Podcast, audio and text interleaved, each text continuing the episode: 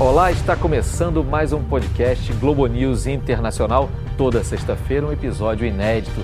E hoje, para falar um pouco da Rússia de Vladimir Putin, temos as participações de, diretamente de Buenos Aires, Ariel Palácios. De Florianópolis, o jornalista, mestre em cultura russa pela Universidade de São Paulo, Fabrício Vitorino. E aqui comigo no estúdio, a professora de Relações Internacionais e doutora em Ciências Políticas da Universidade do Estado do Rio de Janeiro, Ana Paula Tochas. Muito obrigado a todos. E eu queria começar logo pensando um pouquinho no que aconteceu nos últimos dias.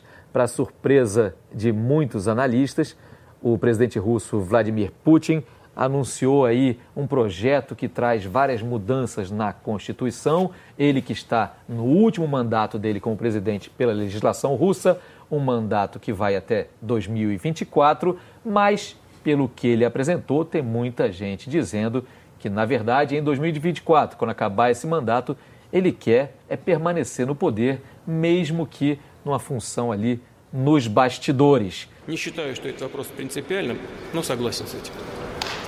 E aí, se isso for mesmo verdade, a gente precisa ver os detalhes ainda dessas reformas constitucionais, estará se perpetuando um fenômeno que já foi até apelidado, rotulado de putinismo. Meu caro Ariel Palácios, o que é putinismo? Bom, é um, poderíamos dizer que é é a modalidade que Putin encontrou, Vladimir Putin encontrou para tentar dar uma espécie de camuflada em seu autoritarismo, que mantendo uma, uma fachada de instituições democráticas, mas que são apenas é, uma fachada, e é, tentar se mostrar ao mundo ocidental como uma como um presidente, ou também já foi primeiro-ministro, enfim, como um líder é, de uma potência que tem instituições que formalmente, supostamente funcionariam é, de forma democrática, mas que na realidade funcionam é, de forma autoritária. Recordando que ele teve uma longa experiência como integrante da KGB nos anos 70 e 80, ou seja, ele, ele tem know-how sobre como como implementar esse tipo de coisas. É um regime é, autoritário que tem um capitalismo de Estado que beneficia uma elite é, política é, fortíssima.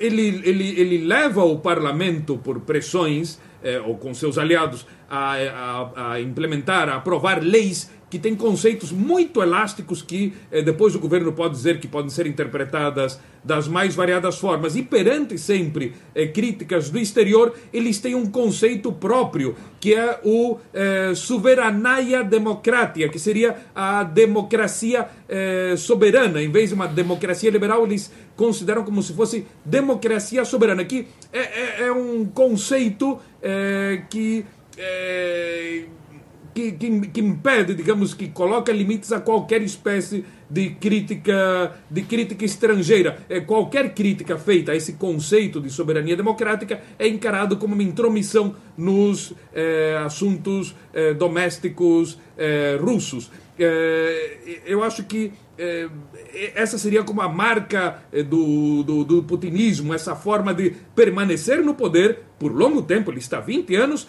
pretende continuar, persistir ali. Ele teve as suas diferentes etapas entre 2000 é, e 2014. Ele se apresentava como salvador da Rússia do ponto de vista interno, ou seja, reprimindo movimentos independentistas muçulmanos, especialmente no Cáucaso eh, se opondo ao que ele chamava de forças destrutivas internas, eh, como a corrupção, que no fim das contas ele acabou até estimulando, ele só, digamos, trocou o de bandos de, de corruptos, e depois de 2014 há uma, um novo putinismo eh, já encarando a coisa mais para o exterior, porque a partir de 2014, com a queda do preço do petróleo eh, e a, a, o, o esfriamento eh, da economia eh, russa, ele teve que projetar a sua imagem mais como se fosse uma espécie de guerreiro, com intervenções na Ucrânia, eh, na Síria. Né? Então, acho que dessa forma dá, dá para definir esse conceito que os europeus eh, classificam como, como putinismo e os russos, de certa forma, para não botar um nome tão ostensivamente de seu líder, eh, alguns cientistas políticos russos definem como essa como a democracia soberana. Lins. Muito obrigado, Ariel, então, por essa aula sobre esse conceito, o putinismo. Ana Paula, você na, queria acrescentar algo é, sobre. Na, na, linha do que o Ariel está dizendo, né, em 2017, é, só para lembrar, a The Economist criou um ranking lá para os países autoritários e democráticos e colocou a Rússia como um país autoritário, sob os critérios lá né, da, uhum. da The Economist, no sentido é, de aspectos sobre pluralismo né, é, nas eleições participação política, alguns critérios de cultura política, né? lembrando que, assim, só na, nessa linha, né? porque isso é, faz surgir um debate nessa ocasião, em que tá, estava havendo aquela inserção é, do que Ariel, é, na linha do que a Ariel está dizendo, essa inserção, a partir da crise de 2008, essa inserção forte, né, esse investimento forte do Putin da sua política externa, né, na Crimeia em 2014, na Síria em 2015, depois das eleições do Trump 2016, né? E eu acho que só para acrescentar uhum. isso. Uhum. É Agora, Fabrício, essa figura do Putin, do líder forte, do líder que fala na retomada da grande Rússia, um homem que se criou, como bem lembrou Ariel e também a professora Ana Paula também aqui e tal, ele se criou lá atrás no establishment da antiga União Soviética, ele aparece como esse líder de força no momento em que a Rússia estava bastante em baixa. Vamos lembrar aí da debacle que foi a era é, Boris Yeltsin né, para os russos, para a autoestima dos russos. E isso faz com que o Putin tenha ali trabalhado para recuperar o que ele vê como os valores essenciais da grande Rússia. É um pouco por aí, tem também uma questão cultural, esse culto à personalidade que existia lá atrás no stalinismo, existiu ao longo da era soviética, depois desapareceu um pouco e com Putin vem com tudo, né? É, eu acho que é, é bem por aí, Lins. E, e, o que o Ariel fala, conecta com o que a professora fala, é o putinismo e essa imagem do, do líder autoritário. O problema do putinismo e dessa criação de um líder autoritário esse aparecimento dessa figura forte que a Rússia precisava num momento bem difícil da sua história, e uma história recente, quando Putin aparece para o russo médio em 99, em agosto de 99, quando ele se torna primeiro-ministro, o país não tinha essa figura forte, essa figura é, de, de, de, líder que daria segurança de que nós estaríamos indo para o rumo certo. O problema dessa imagem, desse, dessa aura que ele criou em torno de si, é que ele não tem sucessor. Putin hoje, há muitos anos, praticamente desde o início de sua liderança na Rússia, Putin não tem sucessor, Putin não fez um sucessor, Putin nunca se preocupou em que haveria um momento em que ele precisaria sair do poder.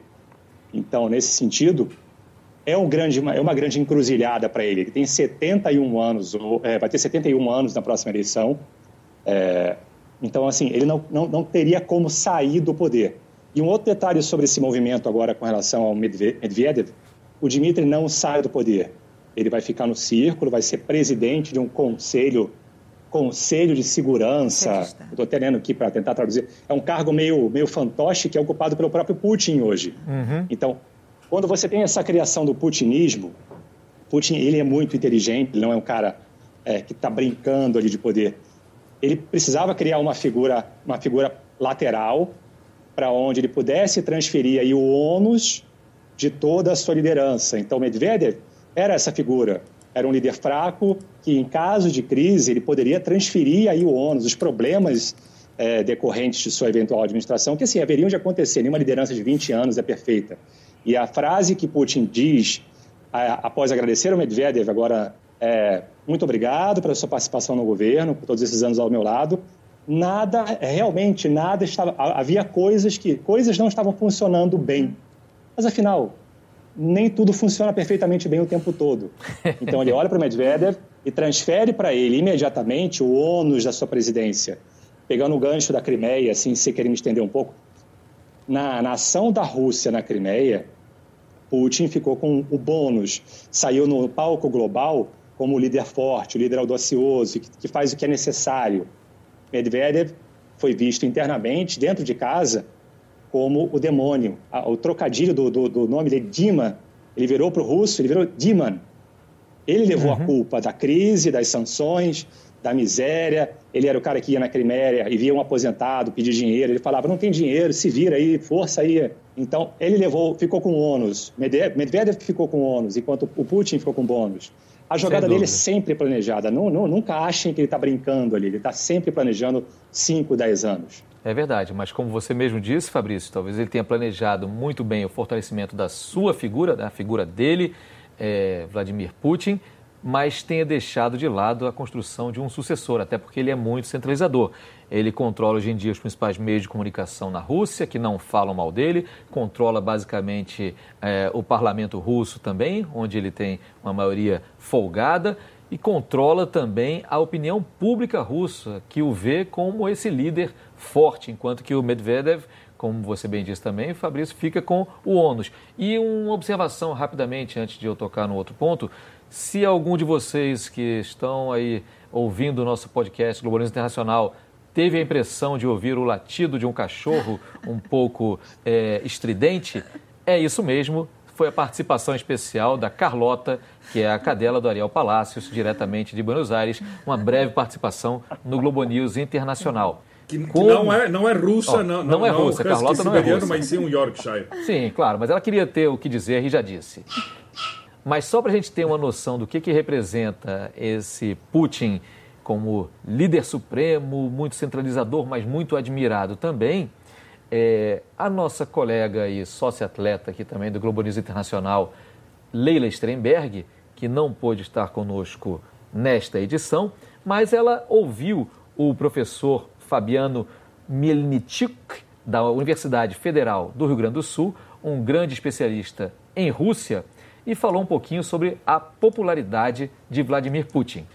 Bem ou mal, o que ele tem feito, ele tem feito com apoio da população e tem buscado manter um verniz institucional de uma democracia à la Rússia, né? Não seria uma democracia ocidental liberal tradicional, mas seria uma democracia que ouviria a população, mas se colocaria os interesses do Estado acima. É óbvio que os críticos vão chamá-lo de autoritário que vão falar que a, a, não alternância de um governante no controle do Estado é um indício bastante forte contra a, a democracia. Mas, mas o, o, Putin ele, ele conhece bastante bem a Rússia, sabe que a Rússia não tem um histórico forte de democracia liberal e sabe, inclusive, que o período de democracia liberal na Rússia, que foi do, do início dos anos 90, foi o que levou à maior crise da Rússia e o que deu mais poder para o Putin quando ele assume no final dos anos 90 e começo dos anos 2000 para começar as mudanças que ele implementou no Estado russo. Está aí então o professor Fabiano Mielnichuk, da Universidade Federal do Rio Grande do Sul, em depoimento registrado pela nossa Leila Sternberg. Aproveitando esse gancho, eu lembro que o Putin já há algum tempo, ele não baixa muito o índice de popularidade dele, fica ali na casa dos 70% Isso. por ali. É um, um, um, fenômeno realmente.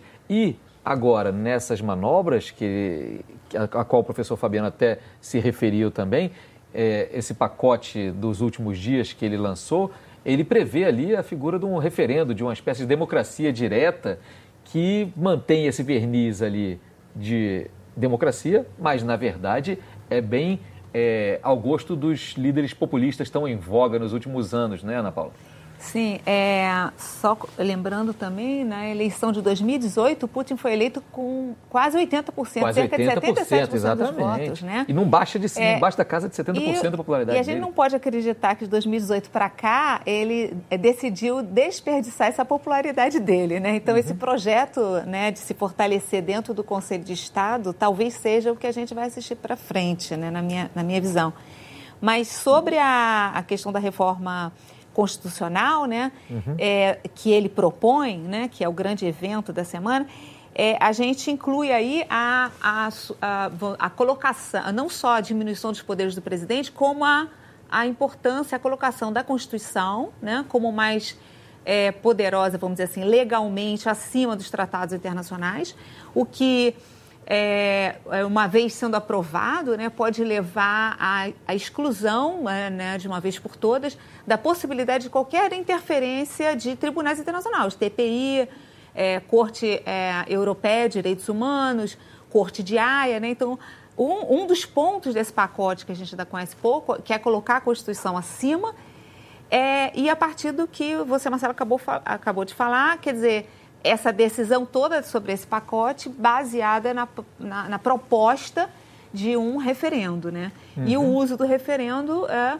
uma estratégia, né, como, como, como se diz na literatura, de simplificar, né, buscando uma consulta direta é, popular, né, simplificar uma decisão que é complexa, um assunto que é complexo, a partir né, de uma autorização instantânea, né, baseada numa legitimidade direta, popular, bem a lá putinismo. Né? Pois é.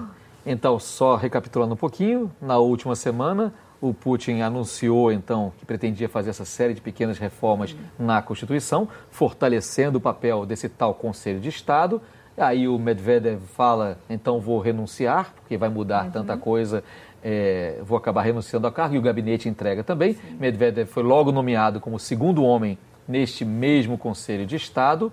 O Putin se encaminha aí para 2024 terminar o último mandato dele na presidência e aproveita nas reformas, propõe também diminuir os poderes do presidente, aumentar os poderes do, parlamento, na escolha também do primeiro-ministro e do Conselho de Estado, principalmente, que vai ter ali força muito grande. E ele não pode mais ser presidente, mas ele pode muito bem estar à frente do Conselho de Estado. Então, de fato, é uma manobra é, bastante ardilosa, interessante, que mantém esse verniz ali de democracia, mas encaminha para um Putin cada vez mais forte. E falando em cada vez mais forte, o que a gente tem visto também nos últimos tempos é uma Rússia cada vez mais presente em cenários internacionais. A gente falou já aqui da guerra da Crimeia, dá para falar nessas relações tensas ainda com a Ucrânia, as relações com os Estados Unidos em nova fase. Nos últimos dias vimos a Rússia se aproximar da Turquia, mais ainda, né? A Turquia, que também é membro integrante da OTAN, para um projeto ali de reconstrução da Líbia, né? O Ocidente foi lá, tirou Gaddafi, Gaddafi acabou sendo morto pelos próprios líbios, mas o Ocidente nunca conseguiu reconstruir a Líbia. Então, queria aproveitar, já encaminhando aqui para a nossa reta final com o Fabrício, essa presença cada vez maior da Rússia no cenário internacional, que parte também ali da guerra da Síria, a gente deve ver isso, na sua opinião, Fabrício, acontecer mais e mais nos próximos tempos? Olha, é, é, é difícil dizer. A gente precisa ter um, ter um, ter um, um um pouco do panorama do que vai acontecer agora nos próximos três meses. A gente tem um cenário bem complexo em relação aos Estados Unidos. Então, agora acho que é hora do Putin recolher o seu, o seu time e ficar olhando o que vai acontecer com o Irã, com o Iraque, com a Turquia. A própria Turquia, com quem ele teve um atrito muito grande, um, dois anos atrás, acerca uhum. de um, um problema militar, né? É, um, uma, uma, não é uma discordância, mas uma, uma pontuação sobre as eleições do ano passado e sobre como Putin, a relação de Putin com o povo é um pouco diferente. Assim, ele, ele tem um apoio popular, o um apoio eleitoral do povo, mas é uma mera falta de opção. Então, existe na Rússia o, o ditado que fala: aí vem Putin, tô, que se não for Putin, quem? Uhum. Então, ele ganha as eleições, ele ganha o, o, respaldo popular, talvez não por mérito próprio hoje em dia, mas, mas uma mera falta do, de, de alternativa. Então, eu acho que as atuações de Putin em 2020 vão ficar muito mais concentradas no cenário interno, que é um cenário hoje em dia que, que, que importa muito mais para a presidência dele, para a liderança dele, para o futuro do país no curto prazo, do que no cenário interno. A gente já viu um pouco isso acontecer no Irã, uhum. como a Rússia olhou, ficou observando, deixou lá a coisa é, escalar e depois é, é, é retroceder um pouco. Não, não, não esperemos agora movimentos bruscos da Rússia no cenário externo vamos olhar para o que acontece dentro da Rússia. Até porque uhum. a gente está num momento tenso de muitos protestos. 2019 e 2018 foram anos muito protestos, de, de muitos protestos, onde a oposição se articulou, começa a se articular de uma forma mais sensata, de uma forma com, com um objetivo mais comum. Então, acho que Putin vai se concentrar no mercado interno, no, no, no próprio país, na sua própria esfera de influência. Uhum. E vai agir menos fora da, da, da, do império russo ali. Vamos ficar de olho também e vamos ver se isso vai ter em algum momento é, algum desdobramento que possa ter a ver com as relações com o próprio Brasil. Afinal de contas, a Rússia, por mais que a gente uhum. não lembre isso com grande frequência, faz parte ali daquele clube de amigos de, dos antigos grandes emergentes, como já chegou a ser chamado, né, dos BRICS. E a gente viu que a Carlota voltou a falar um pouquinho e talvez um, um tom um pouco crítico agora eu notei em relação a Vladimir Putin. E o Fabrício lembrou bem, o Putin foi reeleito com altíssima margem, com a popularidade lá em cima, muito por conta da falta de alternativas, mas vale lembrar também que o próprio Putin ele é, é preponderante nessa falta de alternativas. Ele não permite uhum. muito que a oposição crie lideranças. Então, por um lado, ele não cria sucessores e, por outro lado, ele não deixa vozes da oposição é, aparecerem. Como a gente está é chegando aqui... Uma perfeita, né? Sim, perfeito. Para ele é perfeito. Para uma figura centralizadora como ele é perfeito. Ana Paula, você acha só uma última coisinha sobre a Rússia e as relações dela com o mundo?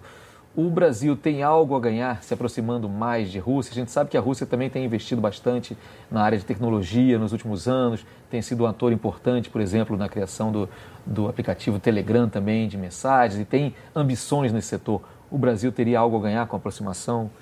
Bom, o Brasil como uma economia é, né, emergente, né, eu acho que sempre tem a ganhar, principalmente com essas parcerias né, de outras economias emergentes. Não é à toa que o BRICS né, foi uhum. é, um objeto, né, um foco de muito investimento uh, do Brasil em política, enfim, nos governos anteriores. Então estaremos de olho nisso aqui no podcast do Globalismo Internacional, também no programa Globalismo Internacional, um episódio novo também a cada sexta-feira. E encaminhando para os finalmente, já é tradição aqui no podcast, eu queria pedir a Aurel Palácios e depois peço aos outros convidados também uma dica, uma sugestão, uma lembrança, algo que te remeta a esse universo putiniano ou a Rússia ou a esse estilo de governar. Ariel, qual seria a sua sugestão para quem está nos ouvindo?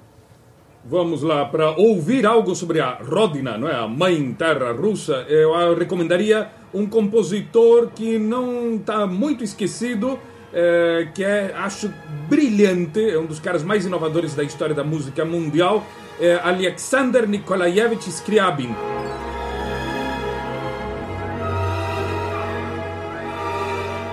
Ele morreu em 1915, ele compôs várias, várias, várias obras fenomenais, mas eu acho que a, a, a mais interessante de todas é, é, o Poema do Êxtase, de 1906. É, é uma coisa monumental, é, já foi definido como poema orgiástico, porque é uma fusão de misticismo e sensualidade. Scriabin era um daqueles fantásticos doidos, um maluco beleza espetacular e ele morreu por uma septicemia é, causada pela picada de um inseto em seu lábio. Então, uma, uma morte absurda. É, e ele tinha um projeto é isso. Ele tinha um projeto naquela época que ficou truncado, evidentemente, por sua defunção, que era fazer um mega concerto com mil músicos no topo do Himalaia, isso em 1915, em plena Primeira Guerra Mundial. Então, ouçam é, Alexander Nikolaevich Scriabin, que é fantástico. Além de o Pronto. poema do êxtase, também é, tem é, várias obras que são todas recomendáveis, entre elas Prometeu ou o Poema do Fogo também. Perfeito. É, meu caro Fabrício, você gostou da pronúncia do Ariel para os Scriabin? É mais ou menos por aí? Tem, tem um certo sotaque ali de Murmansk, uma coisinha ali do Círculo Polar Ártico, mas tá joia, nota 10. E qual é a sua dica, então, meu caro Fabrício, aproveitando o embalo? Eu tenho, eu tenho um livro que estava na minha estante há alguns anos, eu não li ele, estava meio com preguiça, e chama Todos os Homens do Kremlin. até baixei ele aqui para ver o nome do autor. Ficava na minha estante, ficava meio Todos os Homens do Kremlin, né, um trocadilho com, com Todos os Homens do Presidente, do, do, do Mikhail Zigar. Mas eu estou gostando bastante do livro, assim, ele, ele deu, deu, tem um panorama é, é meio uma pincelada geral, assim, toda a era Putin. Então, para quem quiser entender, assim, é, é, tem até algumas lições assim de, do, de como não governar, de como não liderar. Uma coisa bem como funciona o autoritarismo no macro e no micro. Então, fica a minha dica: todos os homens do Kremlin e Raio Zigar. Os bastidores do poder na Rússia de Putin. Exatamente. Mijail Zigar, tive a chance de conhecê-lo há alguns anos num Festival de Jornalismo lá em São Paulo, Festival Globo News Piauí. Era uma figura interessante. E interessante é que ele fala muito mais no livro, nesse livro, do que ele fala ao vivo. Ao vivo ele se contém um pouquinho mais. Não sei se há algum temor aí de alguma coisa. Ana Paula Tostes, a sua dica oh. Russófila. A minha dica é um clássico recente, publicado em 2016, mas se torna um clássico já, eu acho que para esse assunto cabe bem de um filósofo alemão, Ian Werner Müller, que é What's Populism. Eu acho que está na hora da gente ler esse livro, para quem ainda não leu, para entender um pouquinho que não existe uma teoria sobre populismo, mas existem estratégias e usos né, de mecanismos populistas em diversos governos também, não só de direita como de esquerda, porque não existe espectro uhum. direita-esquerda aí. Perfeito. Né? E eu acho que esse livro é um livro bastante interessante. What's Populism. Muito obrigado, Ana Paula. Eu agradeço também ao Ariel, agradeço ao Fabrício, a você, Ana Paula Tostes, a Leila Strenberg também, que fez entrevista com o professor Fabiano Mielnichuk, e também a equipe que garante que esse podcast vá ao ar, ao Alexandre Roldão, ao Magno Mendonça, ao Antônio Neto e ainda ao Luan Costa e ao Eduardo Pereira. Agradeço principalmente a você que acompanhou esse podcast News Internacional até aqui. Lembrando que toda semana tem episódio novo e você pode conferir a gente também no programa News Internacional toda sexta-feira 11h30 da noite na Globo News. E a gente vai encerrando este episódio com a minha dica. A minha dica, lembrando que Vladimir Putin se encaminha para em 2024 ser o mais longevo líder russo a não ser por um, Joseph Stalin. Stalin ficou 30 anos, o Putin terá ficado 24 anos no poder. E lembrando um pouquinho daquela velha União Soviética e dos sons que remetem a ela, eu sugiro a gente encerrar aqui escutando um pouquinho do Ensemble Alexandrov, que nada mais era do que o coro e orquestras oficiais do antigo Exército Vermelho, com sua música marcial, que por incrível que pareça, tem tudo a ver com a Rússia de economia de mercado de hoje, essa Rússia de Vladimir Putin.